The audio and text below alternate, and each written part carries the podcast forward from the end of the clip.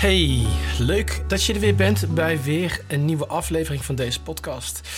Uh, misschien hoor je het aan mijn uh, stem uh, en misschien zul je het merken aan mijn gesnif en mijn gesnotter. Maar ik ben me reet verkouden. En ik heb de afgelopen dagen alleen maar op de bank gelegen, uh, kijken. En uh, dat geeft me altijd een beetje het gevoel dat ik, nou niet nutteloos, maar ik wil ook wel dingen doen, zeg maar. En heel, heel dag op de bank liggen is gewoon niet mijn, mijn ding. Dus ehm, ik ben gewoon naar kantoor gegaan. Ik heb lekker mijn vestje aangetrokken. En uh, ik dacht, het eerste wat ik ga doen is weer een podcast opnemen. Want ik heb natuurlijk al een paar dagen geen podcast opgenomen. Uh, en uh, ik weet dat sommigen van jullie daar toch naar uitkijken. Um, dat ik weer iets leuks deel. en toevallig had ik dus vanochtend een, een, een, een moment een ervaring waarvan ik dacht van dit is nou eigenlijk best wel mooi uh, om niet voor mezelf te houden, wat normaal gesproken iemand wel zou doen. Um, maar misschien is het leuk om juist te delen van wat gebeurt er nou eigenlijk en hoe kun jij omgaan met eenzelfde soort situatie. En het gaat uh, nu eventjes over ik werd afgewezen. Ik werd afgewezen en ik ga je precies vertellen hoe dat gebeurde. Um, en ik ga je vertellen wat mijn emoties waren, hoe ik ermee omga. Het gaat helemaal uit elkaar trekken, zodat jij hieruit inspiratie kan halen. Um, en misschien bij jezelf kan denken van... hé, hey, als ik ook zoiets tegenkom in mijn leven... dan is dit de manier hoe ik daarmee om kan gaan. Uh, of ook in ieder geval het bewustzijn van wat speelt er nou eigenlijk. Laat ik vanaf begin van beginnen. Um, regelmatig stuur ik een e-mail naar uh, mensen die bij mij een uh, gratis uh, module 1 hebben gedownload. Of ze hebben iets anders gedaan. Er zijn heel veel mensen die iets doen op mijn website of um, een linkje hebben aangeklikt en die komen dan in een mailinglist terecht. En ik stuur niet heel vaak een mail, um, naar mijn gevoel. maar ik had gisteren een mail gestuurd met um, een nieuwe prijs over mijn uh, losse 1 op 1 sessies. Want die waren normaal gesproken 200 euro per 90 minuten. En ik had de ervaring en ik ben tot de conclusie gekomen dat 90 minuten eigenlijk te lang is voor een losse sessie. In een traject kun je daar wel rustig de tijd voor nemen, maar voor een losse sessie merk je dat de meeste mensen na een uur eigenlijk wel helemaal uh, moe zijn en uh, door de mangel gehaald zijn, omdat we best wel snel heel diep gaan in zo'n sessie. Dus ik heb bedacht van, weet je wat, ik ga stoppen met die 90 minuten sessies. Ik breng ze naar 60 minuten en die prijs verandert dan ook van 200 euro naar 150 euro. Dus voor 150 euro kun je nu een 60 minuten losse sessie met mij boeken. En dan gaan we diep in jouw thema's werken. En uh, natuurlijk, als ondernemer stuur je regelmatig uh, berichten naar buiten. Dan wel via marketing, dan wel via een e-mail of wat dan ook.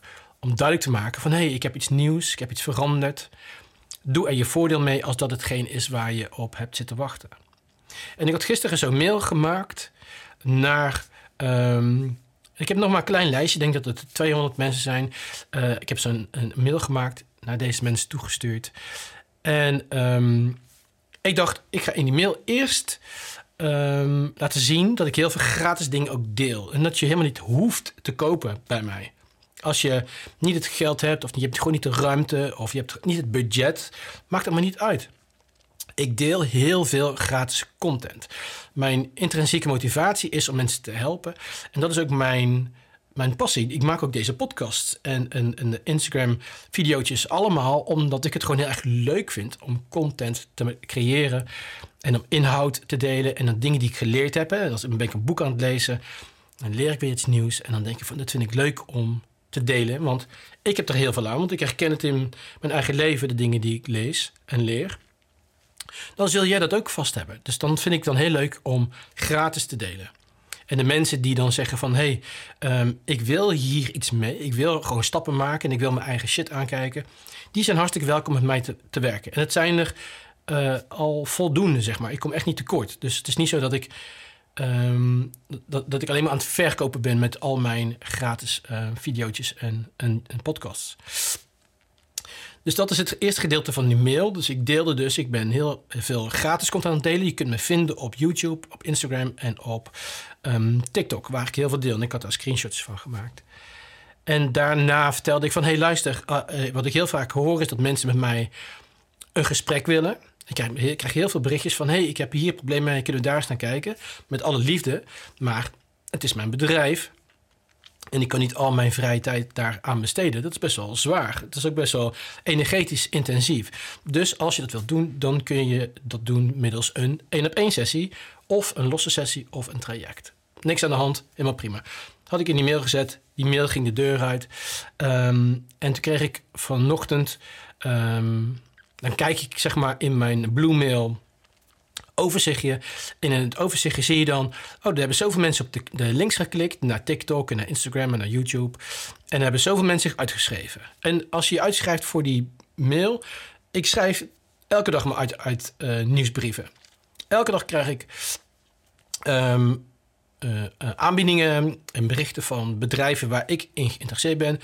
En ik word er gek van en ik schrijf me uit. En dat is helemaal prima. Dat is echt helemaal fijn. Doe dat ook zeker. Ik doe dat uh, aan de lopende band.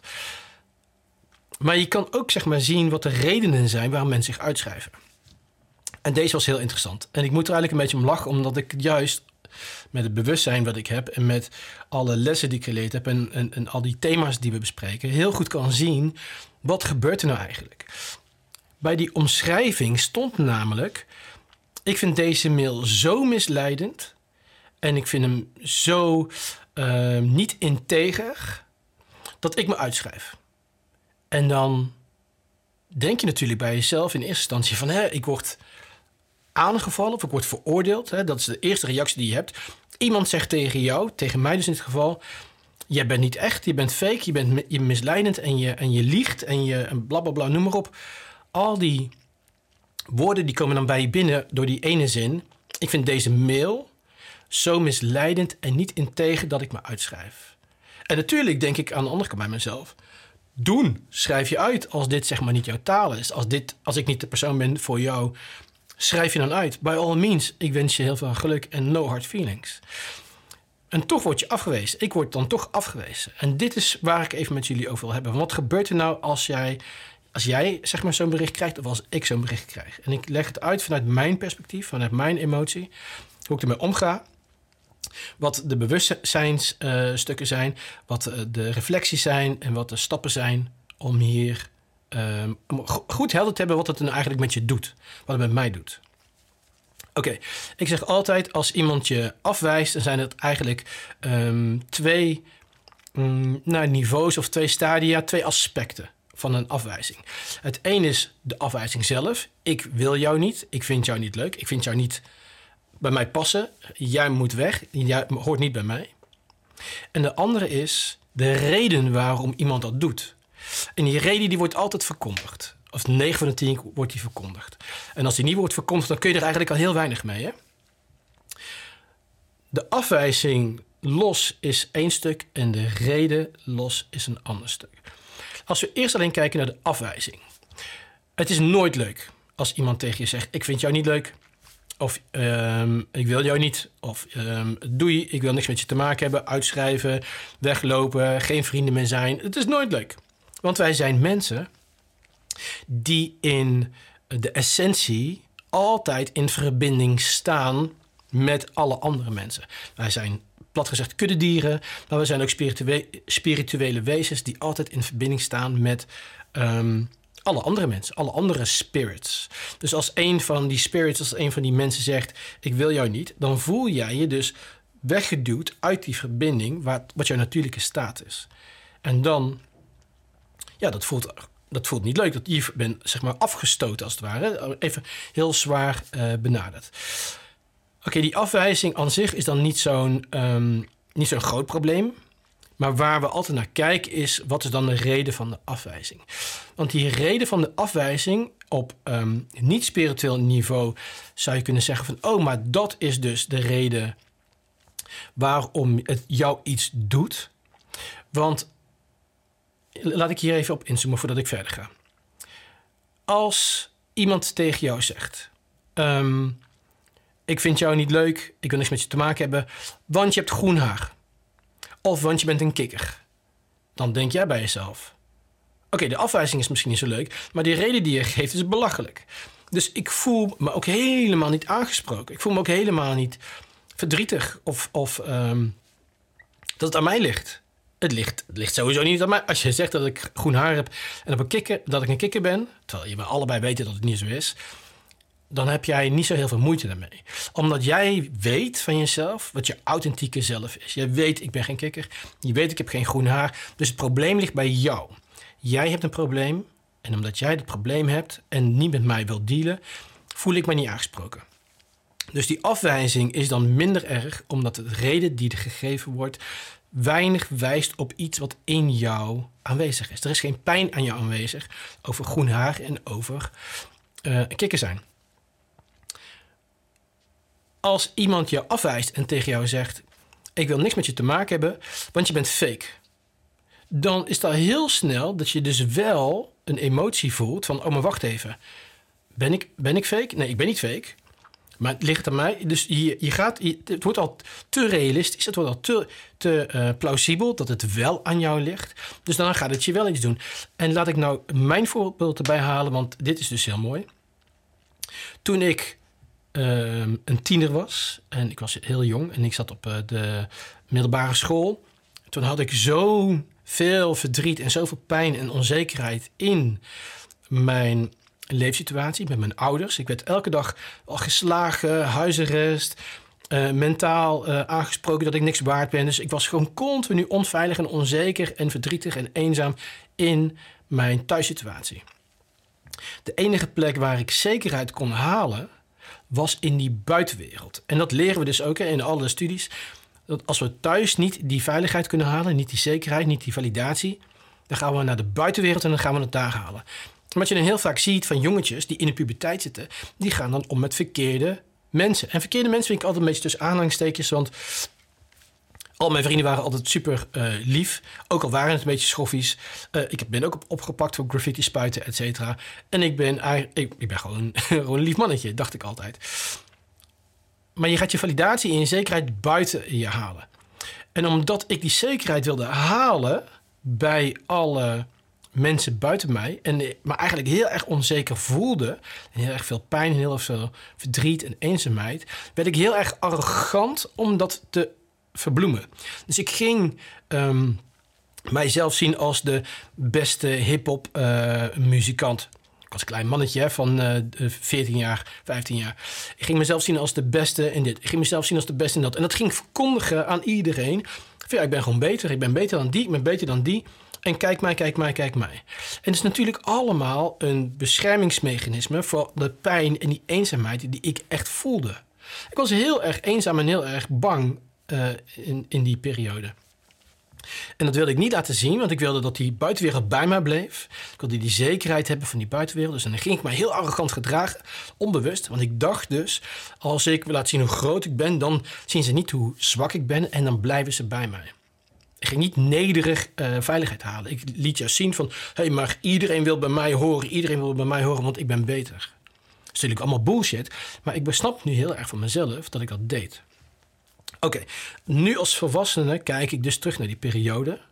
En dan zie ik, oh, maar dat is echt iets wat ik helemaal niet leuk vind aan mezelf. Ik vind het helemaal niet leuk om arrogant te zijn. Ik vind het helemaal niet leuk om um, um, me beter voor te doen dan dat ik ben.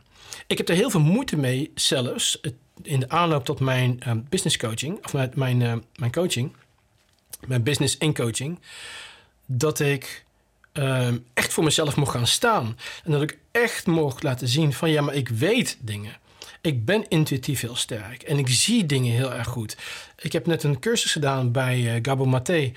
En ik zit gewoon letterlijk acht uur te kijken naar uh, een workshop. En er is gewoon niks nieuws wat ik leer. Dus ik mag heel erg vertrouwen in mijzelf. Je, Jamie, je weet heel veel. En dat mag je ook delen met de wereld. Ik heb daar heel veel moeite mee gehad. Daarom ben ik ook die podcast begonnen. Omdat ik al die jaren erna heel erg mijzelf um, niet arrogant wilde laten zijn. Ik wilde nooit meer die arrogante Jamie zijn. En nu komt die mail. En in die mail zegt deze dame je bent misleidend en je bent niet integer. Dus het raakt iets bij mij, omdat zij wijst naar een stukje van mijn oude pijn. Als ik hieruit losstap, als ik hier uitstap en ik kijk zeg maar naar die mail die ik stuurde en ik kijk naar haar reactie, dan zou ik gewoon heel goed kunnen zeggen: Nee, ik herken me echt helemaal niet in wat je nu zegt. Dit zal hoogstwaarschijnlijk bij jou zelf zitten. Ergens heb jij misschien het idee ehm, dat jij zelf ook zo zou willen zijn. Dus dat je meer jezelf mag laten zien en dat, je, dat het goed gaat met je en dat je succesvol bent. En dat, je dus dat je, ik, ik deelde bijvoorbeeld een screenshot van mijn uh, YouTube en Instagram en TikTok. En dan zie je dat er gewoon veel mensen kijken naar die video's en dat ze er ook echt iets aan hebben. En misschien wil deze persoon dat zelf ook heel graag. En dan irriteert het, het haar en dan uh, zegt ze: um, Ja, maar ik vind dat dus niet integer en ik vind dat dus uh, te hoog van de toren blazen. Ik vind dus dat je misleidt. Dat zou ik van een afstand bekeken, emotie, uh, emotieloos, dus objectief zou ik dat kunnen. Um, realiseren. Ik, ik zou dat kunnen zien. Aan de andere kant is mijn emotie speelt mee, omdat zij wijst naar iets wat vroeger in mijn leven een rol heeft gespeeld. En waar ik de rest van mijn leven niks meer mee te maken wilde hebben. En dan is dus de vraag die ik dan mijzelf stel: van oh, wat doet het jou, Jamie? Wat, laten we daar eerst over hebben voordat we dus hebben over. Dat zeg ik tegen mezelf, hè. Laten we het eerst hebben over wat het je doet voordat we überhaupt gaan kijken naar de, alles eromheen. Wat doet het jou? Jamie, wat doet zo'n mail jou, zo'n berichtje jou? Oké, ik denk er bij mezelf.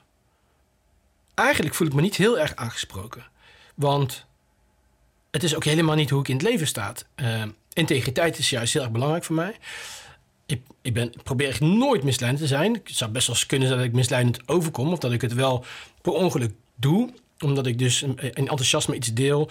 En dan wil ik dat ook heel graag weten. En dan, kan ik dat veranderen. Maar het is nooit mijn intentie. Het is niet mijn, mijn houding naar de wereld. Uh, uh, By far niet. Dus als ik het zo lees, zeg ik dan tegen mezelf: voel ik me niet echt aangesproken. Maar, wat voel je dan überhaupt, Jamie? Vraag ik dan mezelf. Nou, ik vind het niet leuk. Maar waarom vind je het dan niet leuk? En dan weet ik, omdat zij dingen zegt in die mail die wijzen naar die oude pijn. Dus het heeft niks meer te maken met haar reactie. Het heeft alles te maken met mijn perceptie van wat zij deelt. En op het spiritueel niveau zeg ik natuurlijk altijd, zo binnen, zo buiten. Dat wat we van, van binnen afwijzen, zien we in onze buitenwereld gemanifesteerd worden. Dus in de buitenwereld zie ik dat iemand mij afwijst op die stukken. En dat betekent dus dat ik nog steeds die stukken in mijzelf nog niet volledig heb geaccepteerd. Ik heb nog niet volledig geaccepteerd dat ik vroeger zo'n arrogant uh, mannetje was. En dat ik heel veel um, dingen verbloemde en mooier maakte dan het was. Terwijl het helemaal niet zo was. Dat stukje, daar heb ik nog zoveel weerstand op dat ik dat nog niet volledig accepteer.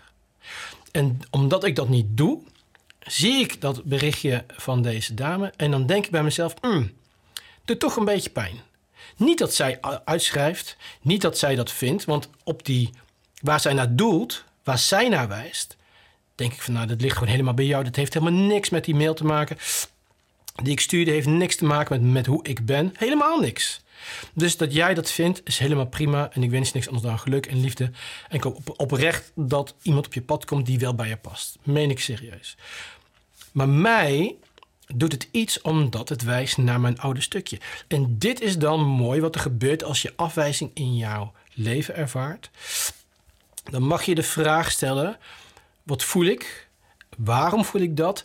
Dankjewel voor het bericht, dankjewel voor de reflectie, dankjewel voor de spiegel. Dat ik nu weet dat daar nog werk zit. Ik heb nu, Jamie, ik heb nu werk te doen op dat stukje acceptatie van die hele lelijke kant van mijzelf. Soms denk je van, ik heb heel veel acceptatie in mijn leven uh, al be behaald.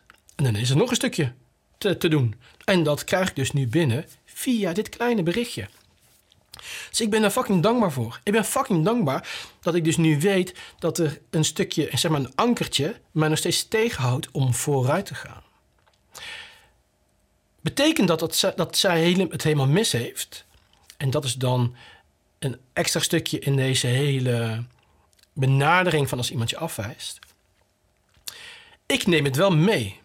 Ik kijk naar die mail heel kritisch die ik stuurde. En dan kijk ik van, oké, als ik kijk met de ogen van iemand die gevoelig is voor uh, misleiding, verkoop, uh, et cetera, waar zij dan um, in zit, heb ik dan het ook anders aan kunnen pakken? Kan ik het verbeteren dat ik uh, nog um, succesvoller, nog beter kan communiceren met zoveel mogelijk mensen? Had ik dit kunnen voorkomen? En dan kijk ik naar die mail en dan haal ik dingen eruit. En denk van, nou, misschien als ik zeg maar deze zinnen zou veranderen. zonder mijn integriteit te verliezen, zonder mijn eigen ik, mijn ware zelf te verliezen, want dat hou ik vast. Maar als ik dat net nou even anders aanpas, net nou eventjes dit op een andere manier inzet, nou, misschien kan ik daar dan wel nog uh, beter uh, de volgende mail mee sturen. Dus die afwijzing die zij mij gaf, die geeft mij A, inzicht. Jamie, heb je hier nog werk te doen? Dankjewel. Nu weet ik wat nog een ankertje is voor mij om vooruit te komen. Het geeft me ook de bevestiging. Um, raakt dit jou op jouw integriteit en op jouw misleidende um, kwaliteiten? Nee, want die, dat, resoneert helemaal niet met mij. Zo bewust kan ik wel heel naar, naar mezelf kijken. Of dat resoneert met mij. Resoneert niet. Dankjewel. Ik voel me nou sterk in mijn, in mijn uh, manier van benaderen. Zou ik het nog beter kunnen doen? Die zo, de, de echte teksten, dus echt op, op detailniveau, zou ik het beter kunnen doen? Ja, misschien wel. Dus dankjewel dat ik daar ook weer een kritische blik naar heb gekregen. Dat ik weet van, oh, je hebt me allemaal tools gegeven om nog succesvoller te zijn. Jouw afwijzing, die ik ervaar als afwijzing, jouw uitschrijving en het berichtje, doet mij tien keer meer voordeel dan een uitschrijving waar dan bij staat geen reden. Dan denk ik van ja, oké, ja, geen reden. Als iemand de moeite neemt om te zeggen: ja, maar ik vind dit en dit en dit niet leuk, dan kan ik het allemaal gebruiken om naar mezelf te kijken. Wat is mijn oude pijn? Waar sta ik nu? Uh, wat zou ik kunnen verbeteren om, uh, of moet ik überhaupt iets verbeteren? Misschien helemaal niet. Hè? Wat zou ik kunnen verbeteren om nog succesvoller te zijn? Zij heeft mij dat gegeven als cadeau. En dit bedoel ik duidelijk te maken dat als jij afwijzing in je leven meemaakt, dat je daar heel veel uit kan halen wat in jouw voordeel gaat werken. En natuurlijk is in eerste instantie het best wel pijnlijk als iemand zegt: Ik vind je lelijk, ik wil niks met je te maken hebben. Maar dan kun je naar jezelf kijken en kun je zelf zeggen: van, Hé, maar dat ligt dan helemaal bij jou, dat ligt helemaal niet bij mij. Ik vind mezelf niet lelijk. En als het je wel raakt, dan kun je jezelf tegen jezelf zeggen: Vind ik mezelf lelijk? Vind ik, ben ik onzeker omdat andere mensen veel knapper zijn en ik niet? Is, zit daar iets? Zit er iets waar dus tijd en heling en compassie en liefde uh, op gericht mag worden? Dank je wel dat je mij afwijst en dat je dit zegt tegen mij. Want nu realiseer ik mij dat er dus nog een pijn zit in mij waar ik heling op kan plaatsen. En als je dat niet gedaan had, dan had ik dat nooit, nooit gezien. Had ik steeds maar doorgegaan met het idee dat iedereen mij zo knap vindt en dat ik veilig ben. Terwijl onveiligheid nog eigenlijk in je zit. Dus in elke afwijzing die mensen om jou heen uh, um, aan jou geven, dus de mensen die jou afwijzen, kun jij dankbaarheid voor hebben. Kun je gebruiken als tools om te kijken waar zit nog werk voor mij. Kun je gebruiken als inzicht hoe kan ik nog beter zijn. En kun je kijken naar jezelf, waar sta ik nu? Ben ik veilig? Heb ik mezelf volledig geaccepteerd? Hou ik van mezelf? En hoeveel raakt het mij? Geeft dus aan hoeveel werk je nog te doen hebt. Afwijzing is eigenlijk iets heel erg moois. En um, dan komen we terug zeg maar, op een uh, andere podcast. Je relatie is je beste spiegel.